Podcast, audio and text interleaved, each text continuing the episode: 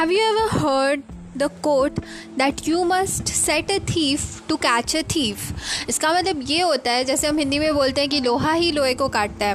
वैसे अगर आपको किसी चोर को पकड़ना है तो यू you नो आपने कई बार सुना होगा कि if you want to catch a thief तो you have to think like a thief and it is also said कि there is honour among thief इसका मतलब अगर आप दो चोर को रख दोगे तो एक चोर कभी भी दूसरे चोर को बुद्धू नहीं बनाता तो वो उनका ऑनर होता है, ऐसा बोला जाता है। तो आज की हमारी स्टोरी जो है, वो इसी दो कोर्ट्स के ऊपर बेस्ड है। एंड आप ही डिसाइड कर लेना सुन के कि इन दोनों कोर्ट्स में से कौन सा कोर्ट इस स्टोरी को अप्रोप्रिएटली सूट करता है। तो स्टोरी शुरू होती है कुछ ऐसे कि ये लंदन में रहने वाले हुरैक डेनबी की कहानी है।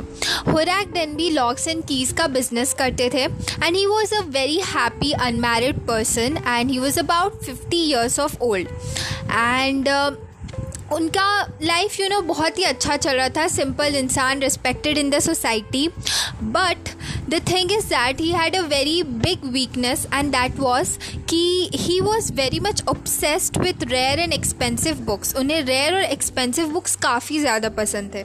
अब बुक्स रेयर एंड एक्सपेंसिव है तो ऑब्वियस सा बात है वो लोग तो कीमती होंगे ही। और मतलब you you know know, books expensive है तो उनके पास इतना पैसा नहीं था। लॉक्स एंड कीज़ का बिज़नेस चाहे जितना भी अच्छा चले आई डोंट थिंक कोई उससे करोड़पति बन सकता है कि इतना बुक्स खरीद सके।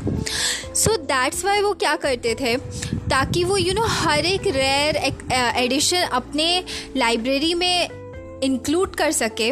इसीलिए वो हर ईयर एक सेफ़ लूटते थे। सेफ़ यू नो तिजोरी कोई भी अमीर घर के यू नो अमीर घर में जाते एंड uh, वो तिजोरी लूट लेते।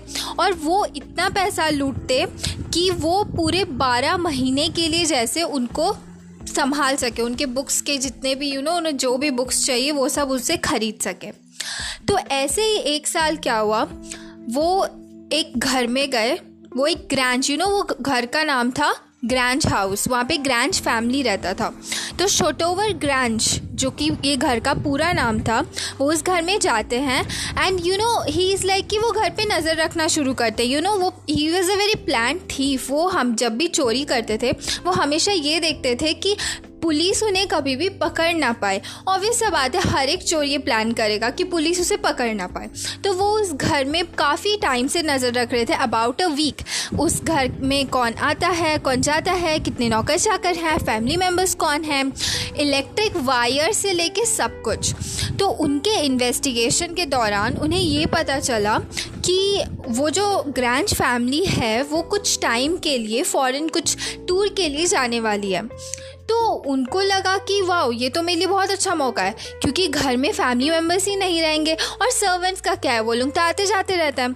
So it was really a very golden opportunity for him तो जैसे ही ग्रैंड फैमिली यू नो अपने टूर के लिए जाती है तो उन्हें ये बात पता था कि जो सर्वेंट है उनके घर में ठीक है वो क्या किचन में जो यू नो हर एक घर में फॉरेन कंट्रीज़ में आई डोंट नो इंडिया में कितने घर में होता है बट फॉरेन कंट्रीज़ में ऑलमोस्ट एवरी हाउस वहाँ पे एक बैक डोर होता है ठीक है जो यूजुअली किचन से होके जाता है। सो so, लाइक like, उन्हें ये पता था कि उनका जो सर्वेंट है वो जब भी जाता है जाने से पहले उसका एक हैबिट होता है कि वो किचन के डोर में चाबी टंगा के चला जाता है। ठीक है? तो उस वक्त क्या हुआ जब वो सर्वेंट वहाँ से गया उस रोज़ जब सर्वेंट वहाँ से जाता है तो वो क्या करते हैं चुपके से जाके वो किचन डोर से चाबी ले लेते हैं। अब जैसे ही वो डोर के अंदर घुसते हैं अचानक से वो देखते हैं कि वहाँ पे उनका पालतू कुत्ता बैठा है। और वो उन्हें देख के गुर्राने लगता है थोड़ा, ठीक है? बट हमारे हुरैक डनबी साहब ही कहाँ बेवकूफ़ थे? उन्होंने तो सारे इन्फॉर्मेशन कलेक्ट किए थे ना। तो अचानक से बोलते हैं कि, अरे शरी शरी, चुप रहो चुप रहो। क्यों गुर्रा रहे हो? तो उसके बाद वो कुत्ता जो उन्हें देख के गुर्रा रहा होता है अचानक से उसका एटीट्यूड फ्रेंडली हो जाता है। यू you नो know, ये ट्रिक हम हर एक डॉग के ऊपर अप्लाई कर सकते हैं। डॉग्स कितने क्यूट होते हैं मैंने आपको पहले भी बोला था।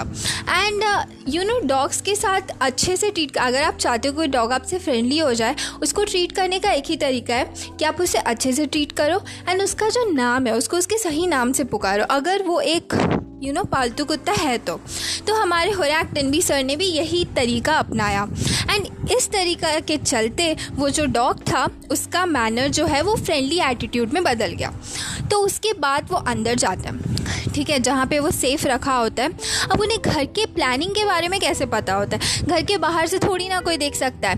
एक्चुअली हुआ ये होता है कि एक बार मैगज़ीन में ग्रैंड हाउस के पूरे प्लानिंग का मैप आया होता है। यू नो कौन सा रूम है कहाँ है कैसा? और ग्रैंड फैमिली ने खुद ही इशू करवाया होता है। तो होरैक डैन भी ये देख के सोचते हैं कि लोग कितने बेवकूफ़ होते हैं सच में। जब यू you नो know, उनके पास वैल्यूएबल चीज़ होता है कितना दिखावा करते हैं लोग। ये भी नहीं सोचते कि जो चीज़ उनके लिए वैल्यूएबल है वो और किसी के लिए भी वैल्यूएबल हो सकता है। तो इसी तरह से वो क्या करते हैं? He enters the house dog को भी पटा लिया। अब जाते हैं उनके ड्राइंग रूम में, जहाँ भी, जहाँ की उनका वो ट्रेजर बॉक्स होता है, ठीक है? उस ट्रेजर बॉक्स में पचास हज़ार पाउंड्स की ज्वेलरी रखे होते हैं। एंड उन्हें तो पता ही था कि पचास हज़ार पाउंड्स ऑब्वियसली जैकपॉट है यार। उसके बाद वो जैसे ही ड्राइंग रूम में घुसते हैं, अचानक से उन्हें छींक आनी शुरू होती है। तो देन ही रियलाइजेस कि अरे, उन्हें तो हे फीवर था। और हे फीवर क्या होता है आपको पता है? वो पोलन एलर्जी होता है। मतलब यू नो सर्टन इंसान लोगों को कोई सर्टन टाइप ऑफ़ पोलन से कभी कभार कुछ एलर्जीज हो जाती है तो उसको हे फीवर बोलते हैं। उसके बाद वो देखते हैं कि वहाँ पे एक गुच्छा रखा होता है फ्लावर्स का, उस वजह से उनको छींक आने लगता है। तो जैसे ही वो छींकते रहते हैं, उन्हें अचानक से पीछे से एक सॉफ्ट आवाज़ सुनाई देती देती है। और वो आवाज़ ये बोलती है कि अच्छा आपको कफ है या फिर हे फीवर तो वो बिना कुछ सोचे समझे बोल देते हैं कि मुझे हे फीवर है। उसके बाद फिर वो शॉक्ड होके पीछे देखते हैं कि भाई घर में आ कौन गया? क्योंकि कोई तो नहीं था। तो वो देखते हैं कि एक रॉयल लेडी यू नो काफ़ी अच्छा एक्सपेंसिव क्लॉथिंग था एंड वो वहाँ से चल चल के आ रही है। और उसके पीछे पीछे जो शहरी थी ना, वहाँ की जो उनकी डॉग थी, वो भी उनके साथ साथ आ रही है काफ़ी फ्रेंडली मैनर में। तो उसके बाद उन्हें पता चल जाता है कि अरे भाई, फंस गया मैं तो। ये शोटोवर ग्रैंड की मालकिन होगी ज़रूर। बट ये यहाँ पे कैसे आई? तो वो औरत जो होती है, काफ़ी यंग होती है, ठीक है? एंड उसका वॉइस बहुत सॉफ्ट होता है बट उस वॉइस में एक कॉन्फिडेंस झलक रहा होता है। तो वो बोलती है, थोड़ा स्माइल करके कि, अरे लोग सोच रहे थे कि मैं शायद एक मंथ के लिए फॉरेन टूर के लिए जा रही हूँ। बट अच्छा हुआ, मैं जल्दी चली आई। क्योंकि देख के तो मुझे आके ये देखती हूँ कि मेरे घर में चोरी हो रही है। अगर मैं जल्दी नहीं आती, फिर तो मेरे सारे जेवर ही लूट जाते। फिर क्या होता है, हमारे जो होरैक डंडी सर थे, उन्हें पता चल गया था कि भाई, मैं तो मुसीबत में फंस चुका हूँ। तो इसीलिए वो सोचते हैं कि मामले को थोड़ा निपटाने का कोशिश करता हूँ, क्योंकि ये औरत उन्हें ज़्यादा स्ट्रिक्ट नहीं दिख रही होती। तो इसीलिए वो थोड़े हाथ पाँव जोड़ते हैं और बोलते हैं कि देखिए मैम आप क्यों इतना सेंटी हो जा रही हैं? हाँ छोड़ दीजिए ना, मैंने तो आपके घर में चोरी नहीं की तो आप मुझे जाने दीजिए। पुलिस में रिपोर्ट विपोर्ट मत कीजिएगा। मैं बस अपने आप चला जाऊँगा और क्या, आपके घर में और कभी चोरी भी नहीं करूँगा। तो उसके बाद वो औरत बोलती है कि अच्छा तो फिर तुम्हें अगर यहाँ से जाना है तो तुम जा सकते हो not a big deal but yeah sure एक चीज़ का तुम ध्यान रखो कि मैं पुलिस को ज़रूर बुला दूँगी। तो उसके बाद खुराक दिन भी सर ये बोलते हैं कि, मैम, आप मुझे इतना बेवकूफ़ समझ रही हैं क्या? मैं जब जाऊँगा तो यहाँ से टेलीफोन वायर्स काट के ही जाऊँगा ना? मैं एटलीस्ट इतना इंश्योर तो करके ही जाऊँगा कि आप एक घंटे तक तो कुछ ना कर पाओ। तो उसके बाद वो लेडी बोलती है अच्छा मतलब तुम मुझे हर्ट करना चाहते हो, है ना? तो उसके बाद खुराक डनबी सर बोलते हैं कि, नहीं नहीं मैम, ऐसा कुछ नहीं है। देखिए, आप ये बात को इलोंगेट मत कीजिए। मुझे जेल जाना बिल्कुल नहीं पसंद है और मैं अपने ऐशो आराम के लिए चोरी नहीं करता हूँ, मैम। मैं सिर्फ़ उन्हीं लोगों से चोरी करता हूँ जिनके पास बहुत पैसा होता है और थोड़ा कम जाने से उन्हें फ़र्क ही क्या पड़ेगा, है ना? तो इसीलिए आप एक काम कीजिए, आप मुझे जाने दीजिए, ठीक है? तो वो औरत फिर एक सिगरेट अपने हाथ में लेके बोलती है कि, पर तुम जैसे लोग तो सोसाइटी के लिए ख़तरा हो सकता है। आज से ना तुम मेरे घर से जा रहे हो, बट कल को किसी और घर में चोरी करोगे। तो उसके बाद क्या होता है जो हुरैक डेन भी सर होता है वो अपने हाथ से ग्लव्स निकाल देता है ठीक है? उस औरत को प्लीज़ करने के चक्कर में। और लाइटर लेके सिगरेट जला के बोलते हैं कि नहीं मैम मैं आपको प्रॉमिस करता हूँ ऐसा कभी कुछ नहीं करूँगा। प्रॉमिस मेरी कसम। तो उसके बाद वो औरत हँसते हँसते बोलती है ठीक है तुम चाहते हो तुम यहाँ से जाओ। वेल well, देखो एक्चुअली बात यह है कि जब मैं अपने हस्बैंड के साथ फॉरेन ट्रिप पे गई थी ना तो मैंने ना एक्चुअली उन्हें प्रॉमिस करा था कि जब मैं वापस आऊँगी तो मैं ये ज्वेलरी है बैंक में रखवा दूँगी। बट बैंक में रखवाने से पहले मुझे सिर्फ़ एक बार उसे आज पार्टी में पहन के जाना है। बट ये जो तिजोरी का कोड है तो अचानक से होरैक भी बोल पड़ता है। आप भूल गई ना कोड? कोई बात नहीं, मैं खोल देता हूँ। बट तिजोरी खोलने के लिए ना मुझे ये तिजोरी को तोड़ना पड़ेगा।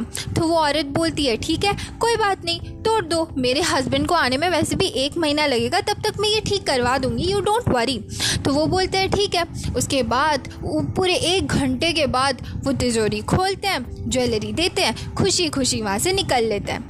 और पूरे दो दिन तक वो अपना प्रॉमिस रखते हैं कि किसी को भी ना लूटें। बट तीसरे दिन उनका मल मचलने लगता है। आखिरकार उनके ऑटम सेल्स आने वाले हैं। वो एक्सपेंसिव और रेयर बुक्स जो उन्हें चाहिए थे, वो आ ही गए थे। तो उन्हें तो किसी को लूटना ही पड़ेगा ना। बट इससे पहले वो कुछ प्लान कर पाते अचानक से उनके घर में पुलिस आ जाती है और उन्हें अरेस्ट कर लेती है इस जुर्म में कि उन्होंने छोटोवर ग्रैंड से ज्वेलरी चुराया चुराया। तो वो कुछ वो कुछ समझ ही नहीं पाते कि ये ये कैसे हो गया? मैंने तो नहीं चुराया था। और उनका तो कोई विश्वास भी नहीं करता जब वो ये बोलते हैं कि उस घर की मालकिन ने उन्हें ये बोला था, क्योंकि वहाँ की मालकिन खुद पचास साल की बुढ़िया होती है और उसका कोई सॉफ्ट वॉइस नहीं होता है। एक बहुत ही ज़्यादा शार्प टोन होता है और वो खुद बोल रही होती है कि मैं तो फ़ॉरन गई थी, मैं कहाँ से बोलूँगी इसको चोरी करने के लिए? उसके बाद अचानक से होरैक डेनबी की नींद टूट जाती है और उसके बाद वो खुद को उस प्रिजन लाइब्रेरी में पाता है। जी हाँ ये बात ये इंसिडेंट के बाद ऑब्वियसली होरैक डेनबी को उस जुर्म के लिए अरेस्ट कर लिया गया एंड वो अभी प्रिजन लाइब्रेरी में असिस्टेंट लाइब्रेरी का काम कर रहे थे। प्रिजन लाइब्रेरी एक्चुअली एक ऐसी जगह है जहाँ पे कि यू नो वो फॉरेन कंट्रीज़ में होती है। इट्स सेज की right to education obviously and prisoners भी पढ़ सकते हैं। तो कहीं ना कहीं ये जो लाइब्रेरी होती है वो प्रिजनर्स के लिए होती है।